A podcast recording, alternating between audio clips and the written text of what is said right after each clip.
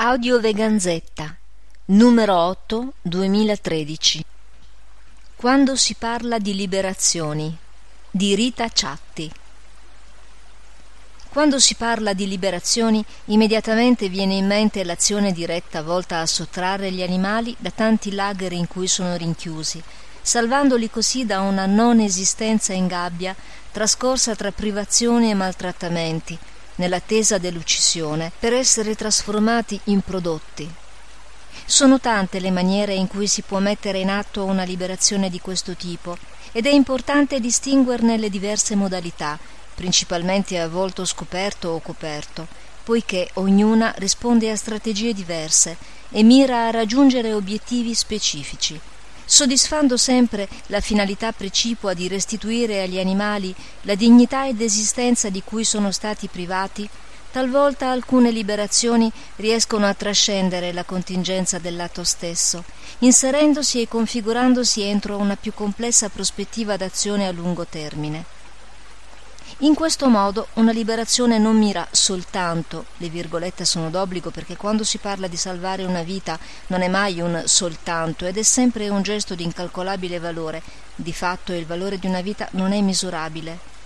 a salvare alcune vite, ma apre scenari inediti di una diversa considerazione dell'animale, per un momento sottratto alla finzione di una realtà che solo lo reifica e degrada, per restituirgli la sua preziosa, unica individualità. Fondamentale per azioni di questo tipo è che gli attivisti, consapevoli di infrangere la legge, e la infrangono proprio per mostrare l'enorme distanza che c'è tra legge e giustizia, rischiano un processo civile e penale che, a prescindere dalle sorti giudiziarie, potrebbe mettere in evidenza le aporie del nostro sistema giudiziario e sociale di fronte a un più alto ideale di giustizia, così come che essi rigettino l'uso della violenza, in quanto se, come sosteneva Gandhi, non è il fine che giustifica i mezzi, ma sono i mezzi ad indicare il fine, sarebbe paradossale opporsi alla logica del dominio, oppressione e sopraffazione, avvalendosi degli stessi mezzi di coercizione e forza che usa il potere. Abissale è infatti la differenza tra chi infrange la legge per motivazioni personali e quindi egoistiche e chi la infrange per compiere un gesto totalmente altruistico, mirato a restituire libertà a creature offese e imprigionate nei tanti lager e al contempo a veicolare, tramite proprio la breccia praticata in un muro che si pensava inscalfibile, quello spiraglio che apre su una diversa concezione del vivente, come si è detto in precedenza. A tal proposito vale la pena citare i due eventi di cui si è tanto discusso nel nostro paese, portati come esempio anche all'estero e che di fatto hanno contribuito a far avanzare il dibattito sulla liceità o meno della sperimentazione animale, sottoponendolo a un'opinione pubblica che forse altrimenti non si sarebbe interrogata sulla questione. Ci si riferisce alla liberazione dei cani da Green Hill, 28 aprile 2012 azione certamente nella maggior parte dei casi spontanea e non premeditata, ma comunque esito di una campagna che, sebbene partita dal basso, ha saputo poi porsi all'attenzione dei media guadagnandoci in visibilità e in una partecipazione sempre più numerosa. E all'occupazione dello stabulario dell'Istituto di Farmacologia dell'Università di Milano 20 marzo 2013, praticamente un anno dopo, organizzata e realizzata dagli attivisti del coordinamento Fermare Green Hill, che ha permesso la liberazione di diversi conigli e ratti, poi dati regolarmente in adozione. Azioni di questo tipo indiscutibilmente finiscono con l'assumere un valore innanzitutto simbolico e civile che trascende il buon esito stesso dell'azione, ma hanno anche un loro contraltare di cui è necessario tener conto. Sapendo di essere identificati, ci si deve in primo luogo assicurare che gli animali liberati non vengano restituiti ai proprietari originari, Ricordiamo che per il nostro ordinamento essi non sono individui, ma res, procedendo a un regolare riscatto e comunque portandoli in un luogo sicuro in cui possa essere loro assicurata un'adeguata sistemazione. Importante è che al primo posto si metta quindi la salvaguardia dell'incolumità degli animali. Proprio per soddisfare queste necessità, le liberazioni a volto scoperto non possono che riguardare un numero limitato di esemplari e solo alcune specie. Al contrario, le liberazioni a volto coperto, procedendo nell'anonimato, permettono di liberare anche individui appartenenti a specie selvatiche, come i visoni, non soggette quindi alla trafila delle adozioni regolamentari.